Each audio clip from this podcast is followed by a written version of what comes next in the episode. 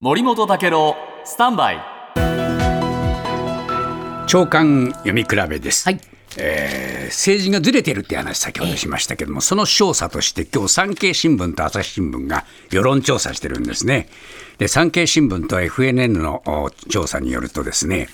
このね政治改革に実効性のある具体策は何かと皆さんに聞くとですね政策活動費の使い道を公開するべきだっていうのが36%国会議員の責任も問う連座制などの罰罰則の強化。34%、えー合わせて7割なんですね。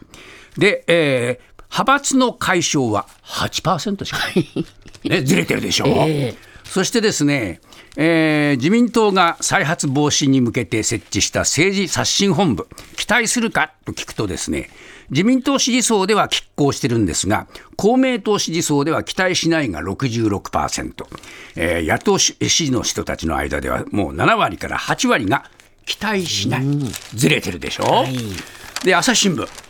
朝日新聞もですね、えー世論調査してるんですね。で、えー自民党の派閥の政治資金をめぐる裏金問題を受けて、会計責任者だけではなくて、政治家本人も責任を問う連座制を取り入れるべきかどうか質問したところ、取り入れるべきが83%と多数を占めた。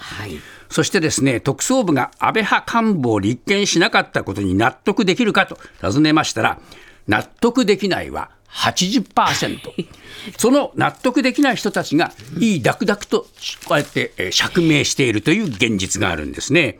で自民党が派閥を解消すれば、政治の信頼が回復できるかという質問に対して、そんなものにはつながらないという人が72%。